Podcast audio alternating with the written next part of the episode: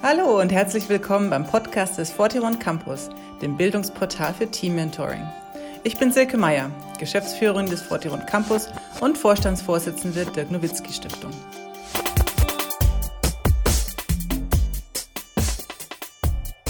Unser Anliegen im 41 Campus ist es, die persönliche Entwicklung von Kindern und Jugendlichen in Sportteams wertebewusst zu begleiten. Deshalb wollen wir vor allem Trainer und Trainerinnen in ihrer Vorbild- und Mentorenfunktion stärken. In unserer ersten Podcast-Reihe spreche ich mit erfolgreichen Menschen im Sport über werteorientiertes Leadership. Danke, dass du heute dabei bist. Mein Interviewpartner in dieser Podcast-Folge ist Johannes Herber. Johannes ist ehemaliger Profi-Basketballer und Nationalspieler. Nach seinem Abitur im Basketballinternat in Langen studierte er an der West Virginia University in den USA Politikwissenschaften. Sein sportlicher Weg führte ihn in die A-Nationalmannschaft und er nahm zusammen mit Dirk an der Basketball-WM 2006 in Japan teil. Aufgrund von Verletzungen beendete er 2012 seine aktive Karriere als Profisportler. Er schrieb das Buch Almost Heaven, Mein Leben als Basketballprofi und ist seit 2019 Geschäftsführer der Spielergewerkschaft Athleten Deutschland e.V.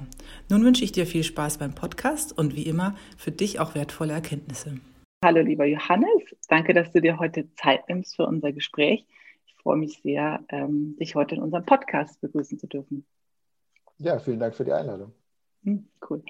Ja, dann ähm, würde ich dich gleich am Anfang vielleicht mal bitten, so auch für die Zuhörer und Zuhörerinnen, ein ähm, bisschen was von dir zu erzählen. Also vielleicht wichtige Stationen auf deinem Weg zum Profibasketball und auch ähm, ja, so ein bisschen einen Eindruck von dir zu schildern. Ja, also ich, ich kann mal ganz vorne anfangen.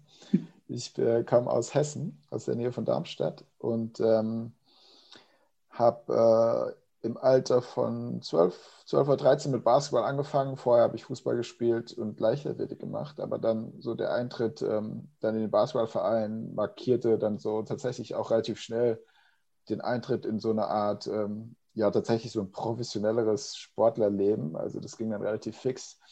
Da bin ich in Langen, ähm, in der Nähe von Frankfurt, da gab es damals ein Teilzeitinternat äh, für Basketball ähm, da bin ich dann nach der Schule oft hin und habe da Einzeltraining bekommen. Und ähm, habe dann auch mit, äh, ich glaube, mit 16 schon in der zweiten Bundesliga in Langen gespielt. Ähm, und, äh, und bin dann ja relativ zügig, habe da, hab da viel Spielzeit bekommen und bin mit 19 dann aber ans College gegangen nach äh, West Virginia. Ähm, habe äh, da auch schon in der ja, U20-Nationalmannschaft gespielt, und, äh, und dann, als ich, glaube ich, 21 war, das erste Mal dann in der A-Nationalmannschaft, äh, ich glaube, gegen Estland, das erste Spiel. Ich meine, es war Estland oder Lettland, jetzt ist es jetzt peinlich, aber ja, genau. Aber äh, da habe ich auch deinen dein Bruder das erste Mal äh, getroffen und ähm, ja, und dann nach dem College bin ich nach Berlin gegangen, habe dort vier Jahre für Alba Berlin gespielt und, äh, und dann noch ein Jahr in Tübingen, ein Jahr in Frankfurt und dann dann war es das eigentlich schon auch wieder für meine Karriere. Die war dann, ähm, also meine Profi, eine echte Profikarriere äh, war dann relativ kurz. Ähm, aber das hatte damit zu tun, dass ich viele Verletzungen hatte. Also ich habe äh, während meiner Zeit in Berlin schon hatte ich zwei Kreuzbandrisse, später dann auch noch äh, ja, Bandscheibenvorfälle im Rücken und habe dann mit 29 relativ früh meine, meine Profikarriere beendet. Ähm, hatte aber schon das Gefühl, trotz der Verletzung, dass ich eigentlich eine ziemlich so erfüllte Karriere hatte. Also ich hatte wirklich tolle Momente, vor allem in Amerika auch, wo wir ja ziemlich erfolgreich waren, unter anderem äh, so im Madison Square Garden vor 20.000 Leuten gespielt haben. Also so, was man sich, wenn man ja mit zwölf beginnt und, ähm, und die NBA guckt, sich dann eigentlich so erträumt. Ne? Also das sind so die Bühnen, wo man hin will, äh, auch wenn es für die NBA bei mir nicht ganz gereicht hat. Aber das war toll und ähm, habe dann nach meiner Karriere ähm, eigentlich relativ viel geschrieben, äh, auch als freier Journalist gearbeitet, habe auch ein Buch äh, geschrieben, ähm, so ein kleines Memoir über, über meine Karriere und bin dann aber relativ schnell in den Bereich der ähm, ja, Athletenrechte und äh, Spielervereinigungen, Spielergewerkschaften reingerutscht. Ähm, habe da in Brüssel gearbeitet, ähm, auf europäischer Ebene, dann auf der globalen Ebene in der Schweiz äh, für so eine Welt, äh, so eine Dachorganisation für Spielervereinigungen ähm, aus ganz verschiedenen Sportarten. Und dann jetzt seit 2019 arbeite ich bei Athleten Deutschland. Man sieht es hier im Hintergrund ähm, als Geschäftsführer. Athleten Deutschland ist die ja, unabhängige Interessenvertretung für die deutschen Athletinnen und Athleten. Und äh, genau, das mache ich jetzt seit, seit anderthalb Jahren und es ist sehr bewegend und, äh, und macht, macht unheimlich viel Spaß. Ja. Wenn du jetzt nochmal auf deine Profi-Basketballkarriere zurückblickst, was würdest du sagen, hat dir so geholfen auf dem Weg zum Profi-Basketballer? Wenn du so beschreibst als Zwölfjähriger ähm, den Traum Basketball, was hat dir geholfen? Also jetzt so auch an Eigenschaften in dir sozusagen, aber auch so vielleicht äh, Werte, die du äh, vielleicht auch unbewusst gelebt hast, aber was waren da so ausschlaggebende ja, Eigenschaften von dir? Also ich glaube, ich war schon sehr zielstrebig. Also ich konnte, ich hatte schon die Gabe, mich dann so auf diese eine Sache, die dann Basketball war, in die ich mich auch tatsächlich äh, ja irgendwie auf ja, richtig verliebt hatte, äh, konnte ich mich dem so voll und ganz widmen und, und, und, konnte da auch andere Sachen komplett ausschalten. Also diese, diese Konflikte, die, in die dann man als Jugendlicher vielleicht kommt, ähm, Party, äh, Frauen, äh, andere Ablenkungen, die gab es für mich eigentlich gar nicht. Für mich war so ganz klar, ähm, ich will diesen Weg gehen und ich will so gut, so das Beste aus mir herausholen im Basketball. Und, ähm, und ich glaube, das war bei mir ausschlaggebend, weil ich wahrscheinlich nicht so der unbedingt der talentierteste war. Also ich war nicht super athletisch. Ähm, und auch so, ich musste mir schon ziemlich viel erarbeiten, aber ähm, das habe ich geschafft, eben weil ich glaube ich, so, ja, fast schon ist jetzt gemein, das zu sagen, aber so auf eine Art autistisch irgendwie war, so, dass ich glaube, mhm. so, das ist irgendwie, das ist mein Weg und den, den will ich gehen. Ähm, und ich hatte das Glück, ähm, eben in Lang so eine Situation zu finden, wo ich unheimlich viel Spielzeit eben bekommen habe. Ja, also ich habe dann auch in der, ich habe eben ja schon gesagt, dass ich in der zweiten Liga relativ früh gespielt habe, aber ich habe vorher schon in der Oberliga und Regionalliga mit Männern äh, relativ früh einfach gespielt und auch viel Spielzeit bekommen. Und das hat mir unheimlich gut getan. Also einfach dieses, dieses immer fortwährende Spielen, ja dann jedes Wochenende halt drei, manchmal sogar vier Spiele irgendwie mit den Jugendmannschaften zu haben. Und ähm, das hat mir einfach unheimlich gut getan, immer wieder diese ähm, Wettbewerbssituation zu haben und dann eigentlich auch, ja, am Anfang ja total überfordert zu sein, ne? in, der, in, der, in der zweiten Bundesliga als 16-Jähriger. Ähm, aber da hatte ich das Glück, dass eben es Trainer gab und auch dann das Management auch in Lang, die einfach gesagt haben, so, nee, wir, wir geben ihm, geben Johannes eine Chance und ähm, das war sehr gut für mich. Mhm. Und würdest du sagen, ähm, dass dir da auch auf dem Weg äh, so Vorbilder geholfen haben oder auch so vielleicht spezielle Trainer, wo du sagst, dass an der Stelle war das wirklich ein ausschlaggebender Punkt und hat mich nochmal, also hat mich wirklich vorangebracht an der Stelle? Ja, also wie gesagt, in Langen gab es eben in der zweiten Bundesliga zum Beispiel Pat Elsie, der vielleicht manchen Kennern der Basketballszene noch ein Begriff ist, aber ja, ein Amerikaner, der, ähm, der mir da eben früh tatsächlich eine Chance gegeben hat und auch einfach Freiheiten, Fehler zu machen. Ähm, das, das, hat, das, hat mir unheimlich, das hat mir unheimlich gut getan. Ähm, Vorbilder, ja, habe ich, mir, hab ich mir immer verschiedene gesucht. Also es gab auch damals schon in der, in der zweiten äh, Bundesliga äh, einfach Spieler, die ich, die ich toll fand und von denen ich mir versucht habe, was abzugucken. Ähm, Rex Stafford, vielleicht auch noch ein Begriff, glaube ich, auch mal in Würzburg gespielt später, äh, hat in Langen äh, da in der zweiten Liga unheimlich aufgeräumt und war jemand, von dem ich mir unheimlich viel ähm, abgucken konnte, auch im Training. Ähm, und ich habe ja, ich habe immer geguckt, was für Einflüsse ich von verschiedenen Leuten bekommen kann, um, um, um mir was abzugucken. Also er waren einfach immer, immer tolle Spieler. Selbst in der Regionalligamannschaft, in der ich gespielt habe, das waren auch ehemalige Zweit- und Erstligaspieler, die einfach tolle Sachen machen konnten, die, die ich mir abgeguckt habe. Und du hast vorhin schon auch schon erwähnt, ähm, dein College-Aufenthalt, ähm, das ist ja so der Traum auch von einfach von ganz vielen Jugendlichen im Sport, aber auch so ähm, College-Leben sozusagen. Erzähl doch mal ein bisschen so von der Zeit. Du hast schon vorhin gesagt, 20.000 Leute in der Halle. Ähm, also nimm uns da noch mal ein bisschen mit in, diese, in dieses College-Leben von dir von damals. Ja, also das war für mich erstmal natürlich eine, gar nicht so eine leichte Entscheidung. Das ist, glaube ich, auch immer noch heute so. Die ähm, viele, äh, viele Spielerinnen oder Spieler müssen sich das gut überlegen, ob sie das machen wollen, weil, ähm, ähm, weil natürlich immer die Frage, okay, wo kann ich mich besser entwickeln? Könnte ich es besser irgendwie der deutschen Bundesliga? Ich hatte damals für die Skyliners schon spielen können. Die hatten mir damals einen Vertrag angeboten. Aber ich wollte eben diese College-Erfahrung machen. Ähm, einmal, weil ich studieren wollte und wusste dort, die Kombination zwischen Studium und, und Basketball ist dort besser, als sie in Deutschland sein würde. äh, weil es damals gab es ja auch gar nicht so richtig irgendwie äh, Online-Studium und so, also es war alles mehr oder weniger Präsenz. Insofern wollte ich das, wollte ich das deshalb gerne machen auf, und auf der anderen Seite ähm, ja, hatte ich das natürlich irgendwie im Fernsehen gesehen, äh, dieses so schimmernde, glänzende, äh, die Marching Band spielt, äh, die Fans rasten aus. Ähm, und ja, ich wollte einfach dort Basketball spielen, wo es herkommt. Ne? Also wo, wo es eine Kultur dafür gibt, wo irgendwie es eine Sprache dafür gibt. Äh, und dann ähm, war das irgendwie klar, okay, ich kann jetzt diesen Sprung machen von 400 Leuten in der Langner Georg-Sering-Halle zu halt ähm, ja, 15.000 bei unseren Heimspielen in West Virginia. Ähm, und ich hatte einen sehr guten Trainer auch dort gefunden, John Beeline, ähm, der später jetzt äh, noch nach Michigan gegangen ist und dort unheimlich erfolgreich war und äh, auch Moritz Wagner äh, dort trainiert hat äh, und mit dem ich auch ein unheimlich gutes Verhältnis aufgebaut habe. Also wenn man so von Vorbildern und äh, Menschen spricht, die mich geprägt haben, dann war es sicherlich dann der Coach äh, dort, also John Beeline können wir vielleicht gleich nochmal drauf zu sprechen kommen. Aber ansonsten war natürlich diese College-Erfahrung unheimlich prägend, ähm, weil, weil es so super intensiv war. Also du hast dieses Studium gleichzeitig, aber dieses intensive Training, auch dieses intensive Zusammensein mit einem Team für mehr oder weniger vier Jahre.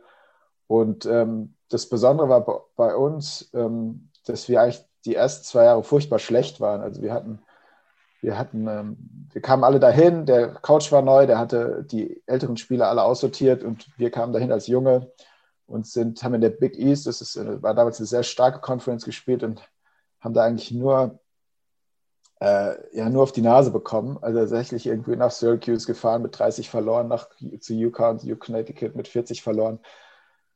Und nach zwei Jahren hat sich aber so das Blatt gewendet und äh, wir haben so zusammengefunden als Mannschaft und, und irgendwie alle die Sachen, die unser Coach uns erzählt hatte, die irgendwann klappen würden, haben auf einmal geklappt und dann äh, sind wir dann in die Elite Eight, also die letzten acht und dann nochmal in dem letzten Jahr in die Sweet 16, die letzten 16 äh, in Amerika gekommen und haben halt genau dieses miterlebt, was man, ja, was auch was ich im Fernsehen gesehen hatte, was mir eben so erträumt hatte in, in diesen riesigen Arenen, Georgia Dome vor 30.000 zu spielen ähm, und, und, und eben auch äh, das Glück zu haben, gegen die Besten zu spielen. Also das ist ja auch immer eine Sache, die man sich so wünscht. Ne? Man möchte sich messen mit den Besten und da, ja, und da waren halt schon eine ganze Reihe an NBA-Spielern dabei, die wir spielen konnten und äh, habe dann sicherlich auch nicht immer so gut ausgesehen, aber immerhin äh, konnte ich den Wettbewerb aufnehmen und ja, das war toll.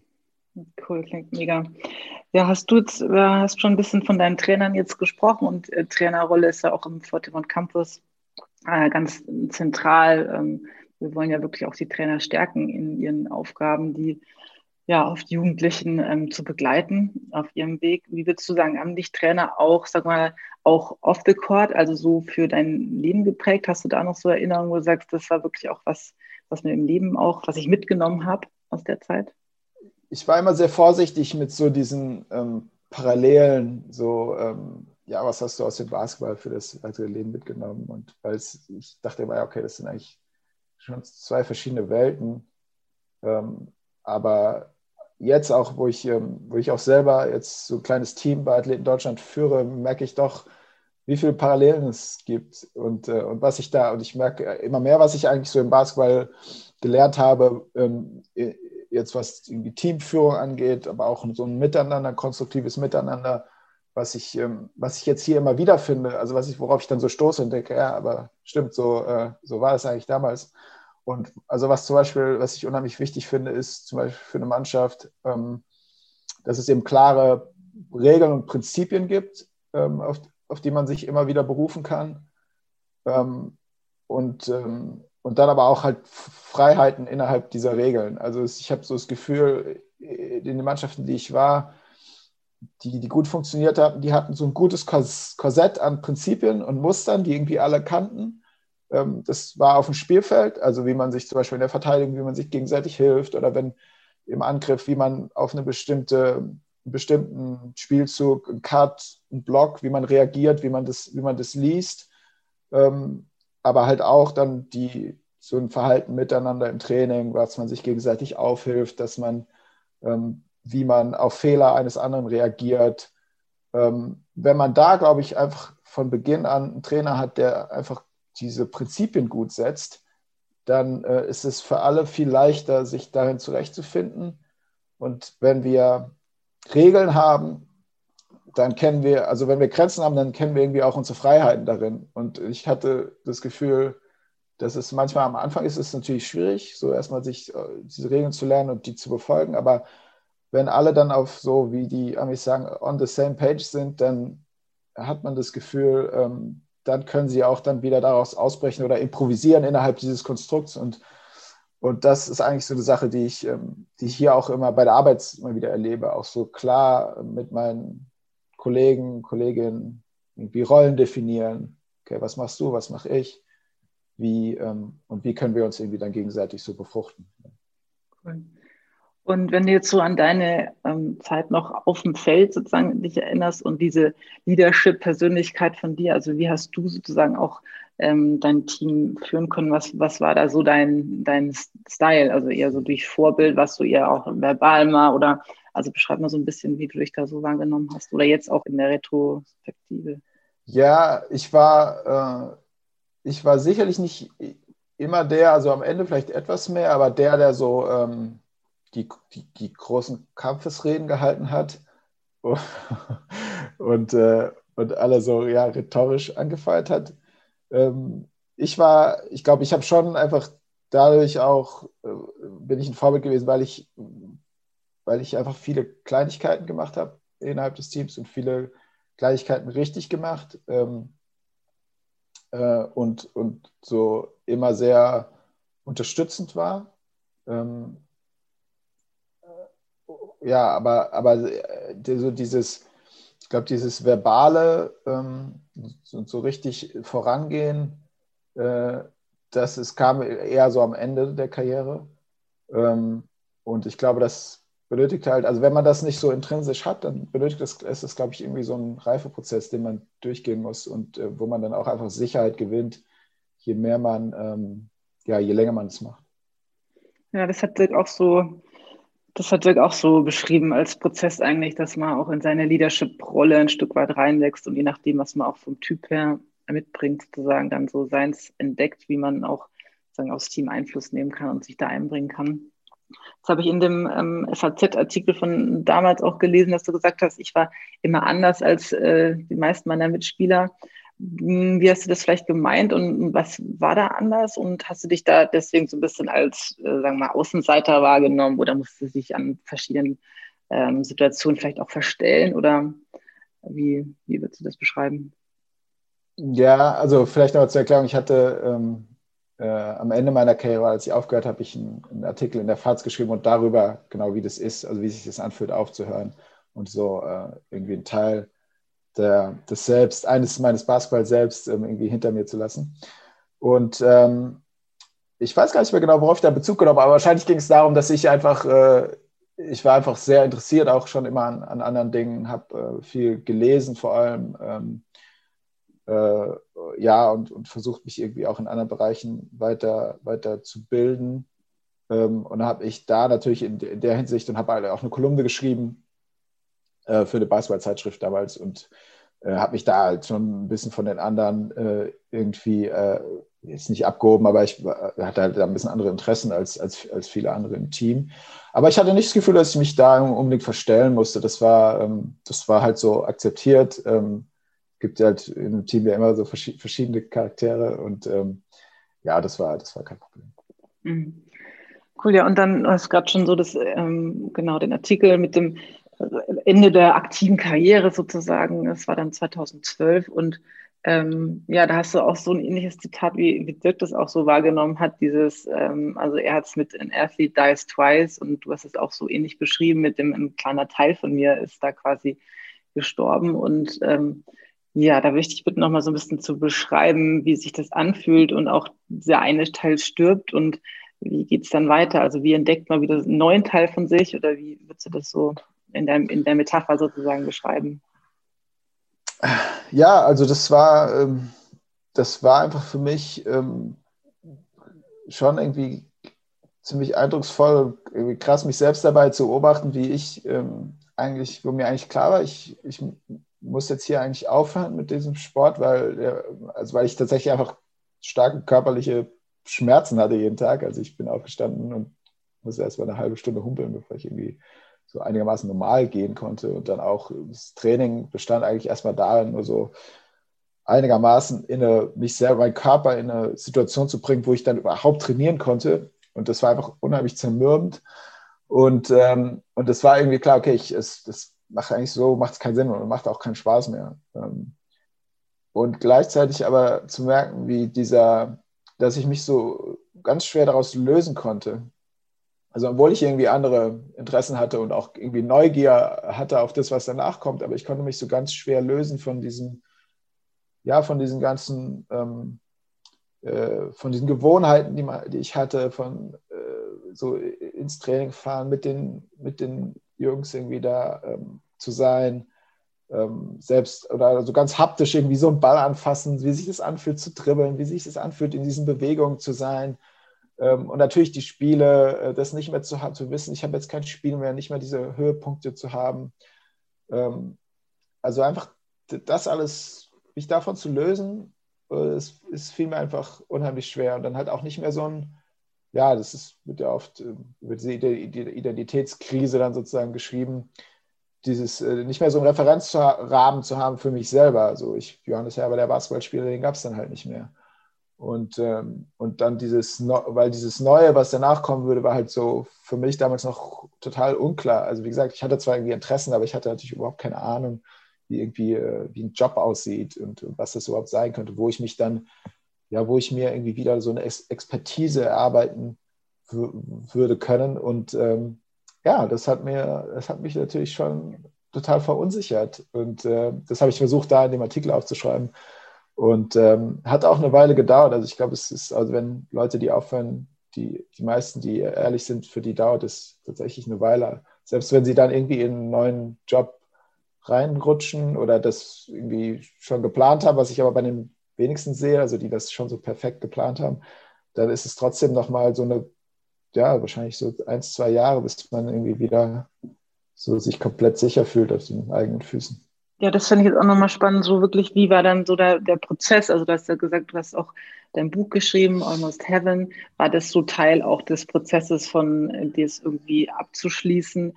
Und dann, wie bist du so, ja, hast deine Zeit gebraucht, hast dann wirklich auch eine bewusste Auszeit für dich genommen, bist vielleicht mal um die Welt gereist oder also wie bist du dann wieder so in, nach und nach in sozusagen neu, dein neues Leben reinge? Ja. ja. der Plan war eigentlich äh, auf jeden Fall eine große Reise zu machen. Ähm, da kam dann mein Sohn dazwischen. mein Sohn wurde ungefähr geboren, als ich aufgehört habe. Ja, und dann, äh, da hatte ich irgendwie dann äh, nicht den Mut, so die, mit ihm so diese Reise zu machen. Oder wir hatten dann so äh, als Familie nicht, nicht den Mut, weil es war irgendwie, okay, wir müssen halt mal gucken, wie es weitergeht. Wir können jetzt nicht irgendwie einfach, äh, einfach losreisen.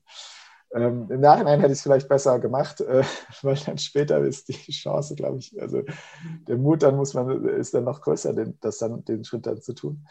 Ähm, aber äh, insofern war dann so mein Sohn äh, so eine Art kleine Reise für mich, weil da habe ich mir schon Zeit genommen am Anfang. Das war schon schön, dass ich einfach da viel Zeit auch mit ihm verbringen konnte, gerade am Anfang.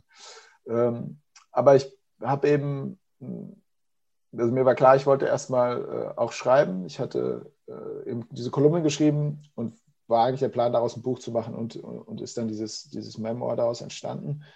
Ähm, was aber auch, ja, es war auch echt schwierig, weil es natürlich so eine krasse Selbstbeschäftigung nochmal war ähm, mit, mit vielen Dingen und ja, und, und, und dann natürlich auch dieser, dieser immer äh, Kampf, so was, was will ich überhaupt dafür preisgeben und wie, wie stelle ich das dar? Und ich hatte eigentlich auch gar keine schriftstellerische Erfahrung, weil man, also ich hatte irgendwie mal so ein paar Kolumnen geschrieben, aber ich hatte ja noch nie irgendwie längere, also wirklich so längere Texte oder auch in einem, in ein ganzes Buch geschrieben. Also das hat mich schon für große Herausforderungen gestellt.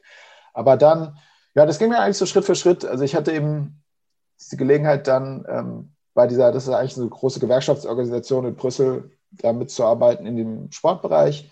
Und äh, das war für mich da interessant, weil ich Politik studiert hatte. Und, äh, und dann hatte ich so diese Schnittmenge aus, aus Sport und Politik und äh, habe mich dann einfach über die Jahre eigentlich so da hineingefuchst, ja. Und ähm, habe dann aber auch gemerkt, weil das war, am Ende war ich ja habe ich in der Schweiz gearbeitet und es war so eine, wie gesagt, auf so globaler Ebene.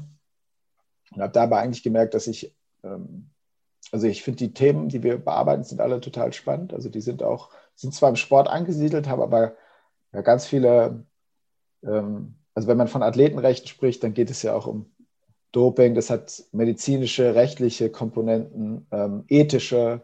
Äh, wir beschäftigen uns auch mit Menschenrechten per se. Ähm, alles, was so um Sportgroßveranstaltungen herum passiert. Also es hat, das ist das Spannende an dem Job, es hat so ganz, ganz viele Komponenten. Einmal so diese intensive Beschäftigung auch mit den Athletinnen und Athleten direkt und dann aber irgendwie im Bundestag zu sein und dort über, ähm, über die, großen, die großen Linien zu sprechen. Ähm, und das, das, das, das ist das Spannende gerade. Und ähm, als ich eben da in der Schweiz war, habe ich gemerkt, ich ähm, bin eigentlich zu weit weg von dem, was passiert. Also ich, ich rede wir reden dann viel über Dinge, die auf Papier stehen und über irgendwelche Wörter, die man in irgendwelche Resolutionen äh, hineinbekommen möchte. Aber ähm, was mich dann getrieben hat, war einfach auch wieder so zu wissen, warum mache ich das eigentlich und diesen direkten Kontakt mit den, mit den äh, Leuten zu haben, die wir auch vertreten. Und ähm, dann ergab sich eben diese Gelegenheit bei Athleten Deutschland, die einen Geschäftsführer gesucht haben. Und ähm, das war da eigentlich genau das Richtige für mich, weil da konnte ich, ähm, konnte ich da einfach viel zusammenbringen. Also diese ganze Erfahrung, die ich international gesammelt hatte, meine eigene Erfahrung als, als Sportler. Und jetzt äh, lerne ich immer noch ganz viele neue Sachen dazu. Also das, ähm, also passt schon ganz gut im Moment. Cool. Was sind da so äh, Themen aktuell, die, die dich da oder euch ähm, auch bewegen? Was sind da, wo du auch so merkst, boah, da bist du richtig ähm, angezickert, so da geht dein inneres Feuer an, da willst du dafür kämpfen? Was sind da so gerade ähm, genau die ja. Themen, die dich bewegen? Ja, unsere Herausforderung ist eigentlich immer, dass wir, dass wir zu viele Themen haben und dass wir auch, äh, also mein Team, wir sind, also glaube ich, da alle ähnlich, wir sind auch alle neugierig und, und, und tun es schwer, da Nein zu sagen und irgendwie Themen, Themen abzusagen, aber die müssen, wir müssen uns natürlich fokussieren. Und äh, habe ich ja eben gerade schon mal beschrieben, also es gibt bei uns auch immer den Spagat zwischen ähm, Athletinnen und Athleten direkt helfen, also die mit einem Problem kommen, vielleicht einen Konflikt mit dem Verband, wo wir versuchen dann zu vermitteln oder es aufzuklären. Ähm, aber dann auf der anderen Seite die großen Linien, ähm, also die strukturellen Veränderungen im System. Äh, und da haben wir jetzt gerade ähm, ein Impulspapier veröffentlicht äh, zum Thema Gewalt äh, und Missbrauch im Sport. Ähm, da geht es, äh, wir haben da ein unabhängiges Zentrum für Safe Sport, heißt es, angeregt, äh, wo es tatsächlich einfach ähm, ja im Kern darum geht, äh, wie, können wir, wie können wir verhindern, ähm, dass äh, ja, jungen Menschen Gewalt und Missbrauch im Sport widerfährt. Und was leider mehr, öfter passiert, als wir uns das, glaube ich, denken, ist tatsächlich ein, ein großes Thema. Ähm, weil Gewalt natürlich nicht nur irgendwie heißt, äh, ich werde geschlagen, sondern Gewalt heißt eben auch psychische Gewalt, ähm, Degradierung, ähm, Missachtung, ähm, äh, Beschimpfung, ähm, und äh, ja, und, und da gibt es natürlich einmal diese kulturelle Komponente. Ne? Wir müssen die Leute dafür sensibilisieren. Ne? Was sind Grenzüberschreitungen? Ähm, und auf der anderen Seite diese, diese Strukturen, die haben wir jetzt mit diesem Papier erstmal adressiert, ähm, nämlich, dass, äh, dass wir glauben, dass es einfach eine unabhängige Stellen im Sport braucht, die ähm, helfen können, wenn, wenn sowas vorfällt, wo, man, wo sich Betroffene hinwenden können die aber auch bei der Prävention, bei Präventionskonzepten mithelfen können, mithelfen können, die zu überprüfen und die ähm, auch sich der Aufklärung widmen, weil das ist natürlich auch eine große Sache. Es sind natürlich auch viele Fälle in der Vergangenheit passiert, die sind nie aufgeklärt worden, weil es eigentlich nie so eine, eine strukturierte Auf, Auf, Aufarbeitungsstelle ähm, gab, die sich darum kümmerte. Und ähm, das ist jetzt im Kern, also dieses Papier ist ein Dialog, den wir hier in Deutschland anregen wollen. In anderen Ländern gibt es das äh, schon auf die eine oder andere Art und Weise. Und äh, das ist einfach ein Thema, was mich, äh, was mich sehr berührt. Äh, und wenn ich habe jetzt interessanterweise auch Feedback bekommen von ehemaligen Mitspielern, die sagen, ja, wir haben das mal angeguckt und wenn ich so über meine Karriere nachdenke, dann sind da schon auch zum Teil Sachen passiert, die waren nicht in Ordnung. So, da hat mich irgendwie ein Trainer, der hat mir einen Ellbogen verpasst oder der, ähm, und niemand hat was gesagt. So, oder ähm, die Art und Weise, wie man zum Teil, äh, wie Leute unter Druck gesetzt werden das nehmen wir so ein bisschen hin als Teil des Leistungssports, äh, so ein bisschen als, okay, ich, ne, diese Toughness, die man braucht und man muss halt da einen auch einstecken können. Und, und das ist, ähm, das stimmt natürlich auch, also, da, also beziehungsweise da, ist, da steckt was Wahres drin, weil wir im Leistungssport, ähm, wir wollen Höchstleistung und das heißt ja eigentlich fast irgendwie unmenschliches Leisten, über, übermenschliches Leisten. Und wir wollen es, wir müssen es aber irgendwie menschenwürdigen Mitteln schaffen. Ja, und, äh, und das ist halt auch eine total spannende Diskussion, wie bekommen wir das hin? Und ich hatte jetzt auch viel Kontakt mit, ähm, mit Turner, Turnerinnen und Turnern. Und das hat mir ja auch nochmal die Augen geöffnet, wie krass das bei denen ist, weil die halt so jung in diesen Sport hineinkommen und dann auch so starke Abhängigkeitsverhältnisse zu den Trainern entstehen. Einfach, weil deren, die kommen als Kinder da rein. Ähm, Erfolg ist die Maßgabe. Mit 15, 16 musst du deinen Peak erreichen. Und die Person, die dich dahin bringt, ist deine Trainerin, dein Trainer. Und, äh, und die entscheiden über deine Nominierung, die entscheiden, wie du in der Trainingsgruppe behandelt wirst.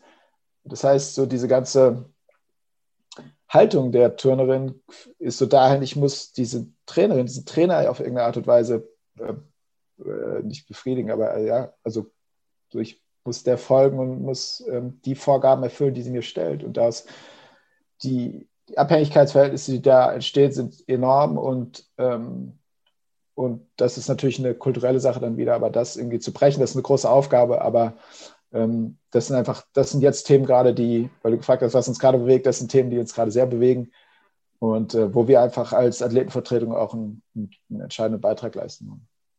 Ja, finde ich echt mega Thema und cool, dass ihr euch dafür einsetzt. Ich sehe das echt ganz genauso. Da, da muss was passieren und ähm, um da auch nochmal ein richtiges Umdenken ähm, auch bei den Sportler, Sportlerinnen, im ganzen System, glaube ich, ist, ist, ist auf jeden Fall was, ein Umdenken notwendig. Und da finde ich es äh, mega, dass ihr euch da jetzt auch gerade in dem Bereich so, so einsetzt. Und ähm, da wünsche ich auf jeden Fall auf jeden viel Erfolg und dass da, ja, dass wir alle dazu beitragen, dass sich da was tut in dem Bereich. Hm, wenn du jetzt nochmal auch jetzt durch deine Arbeit jetzt, ich kann mir vorstellen, dass das auch einfach total prägt. Also äh, wenn man jetzt nochmal, weil Werte ja bei uns in der Arbeit im Fortune Campus ein wichtiges Thema sind, also vielleicht nochmal auf deine Werte, vielleicht hat sich da auch was verschoben oder ist ja was im Prozess, im, auch jetzt deine Arbeit jetzt und als Basketballer damals, jetzt nochmal die andere Brille zu haben, hat sich da ja auch mit, äh, klar, wenn man Kinder bekommt, ähm, tut sich da sowieso auch immer nochmal einiges, dass man das Leben ein bisschen anders sieht. Ähm, was würdest du sagen, ist dir da was aufgefallen, was, was sich da verschoben hat bei dir von deinem Werteverständnis her? Ja, ich glaube schon, dieses, äh, was ich schon gerade angesprochen habe, ähm, diese, diese, dieser Toughness-Aspekt, ne, der war, ähm, das habe ich auch in dem Buch, glaube ich, schon thematisiert, der war eigentlich für mich ähm, total wichtig in meiner Karriere oder es war also für, für meine Identität als Spieler ich, ich war mal der, so der, der durch die Mauern rennt und irgendwie der, ich bin tough, ich trainiere immer, äh, ich bin immer da, ähm, ich bleibe länger als die anderen. Äh, das habe ich auch gerade am Anfang beschrieben, so als dass das vielleicht meine Stärke war, die mich im Endeffekt dann irgendwie äh, dahin gebracht hat, wo ich hingekommen bin.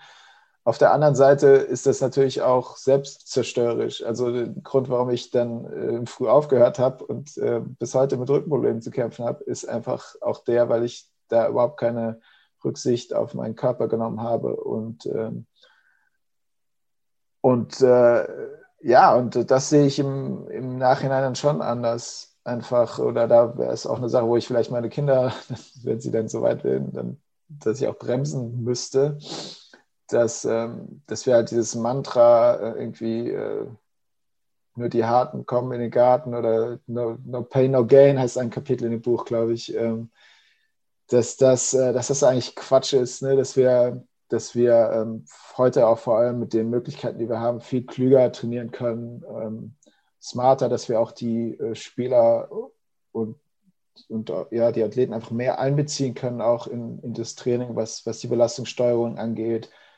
ähm, und die ist schon ein bisschen mehr, ja, diese auf, auf Augenhöhe als Partner zwischen Trainer und, und, so eine Partnerschaft zwischen Trainer und Spieler herstellt und nicht so eine krasse äh, Hierarchie, äh, wo nur das Wort des Trainers zählt und diese Beziehung ja manchmal gar nicht so richtig äh, menschlich ist, sondern ähm, ja, sondern, sondern so getrieben von der einen Seite, die eine Seite gibt Befehle und die andere ähm, muss sich daran, äh, muss sich daran halten ähm, ich glaube, da, also ich, ich nehme an, ich, ich bin jetzt auch ein bisschen ehrlich gesagt raus. Also ich, also ich glaube, es hat sich schon ein bisschen was geändert, kulturell auch, dass sich da, dass sich das verändert, auch mit jüngeren Trainern, die das sehen. Aber Ich hatte natürlich auch viele Trainer der alten Schule, äh, wo, wo, das überhaupt nicht der Fall war. Und ähm, ja, das, das, also das, das sind Dinge, die mir, die mir jetzt heute wichtig sind oder die ich anders sehe. Einfach, äh, das ist, man muss sich auf Teufel komm raus, mehr, mehr ist nicht immer mehr.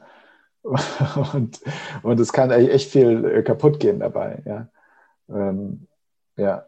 und ähm, deswegen, ich finde, finde das, was ihr tut, auch unheimlich wichtig, ähm, da Trainer auch dafür zu sensibilisieren, auch welche, welchen großen Einfluss sie eigentlich haben können auf, auf Kinder, Jugendliche. Ähm, das habe ich bei mir auch immer wieder festgestellt. Also ich habe schon, ähm, Trainer waren für mich immer krasse Bezugspersonen, äh, die natürlich durch ihre Entscheidung, durch ihr Verhalten unheimlich auch über mein Wohlergehen, also oder so auch meine, mein psychisches Wohlbefinden beigetragen haben, wie sie sich mir gegenüber verhalten und auch, ja, und das, das prägt natürlich einfach. Und ähm, ohne dann die Trainer und Trainerinnen jetzt überfrachten zu wollen mit, äh, mit allem, was sie irgendwie kaputt machen können, aber sie können dann auch so viel Gutes schaffen. Ja, und ich glaube, die, also da so größere Sensibilisierung dafür zu schaffen, was man auch vielleicht mit kleinen, mit Körpersprache, mit kleinen Bemerkungen, was man Gutes äh, damit schaffen kann, aber halt auch, ähm, was für Risiko besteht, dass man einfach Verletzungen schafft oder so, ja. Und ähm, das finde ich, ähm, deswegen finde ich das sehr wertvoll, was ihr, was ihr macht. Ja, wunderschön. Das war ja ein wunderschönes Schlusswort auch für unser Gespräch. Also kann ich natürlich voll mitschwingen und ähm, ja, möchte mich einfach an der Stelle nochmal dich bedanken. War für mich total spannend, auch so den, die Sachen, die ich über dich gelesen habe, jetzt auch im Buch und FAZ und jetzt dich jetzt sozusagen ähm, fast zehn Jahre später oder so zu sprechen und was da auch ähm, ja, die, die Prozessveränderung finde ich jetzt, fand ich jetzt auch nochmal sehr spannend. Insofern vielen Dank für deine Zeit, Johannes, und ähm, sehr weiterhin alles Gute und viel Power für deine wichtigen Teams, eure wichtigen Teams. Vielen, vielen Dank. Danke, dass du heute dabei warst. Ich hoffe, der Podcast hat dir gefallen und du konntest etwas für dich mitnehmen. Schau gerne auch auf unserer Webseite forteoncampus.com vorbei. Hier gibt es viele Impulse, die dir helfen, dich und dein Team auf den nächsten Level zu bringen. Ich freue mich, wenn du wieder dabei bist. Bis bald, deine Silke und dein Forteon Campus Team.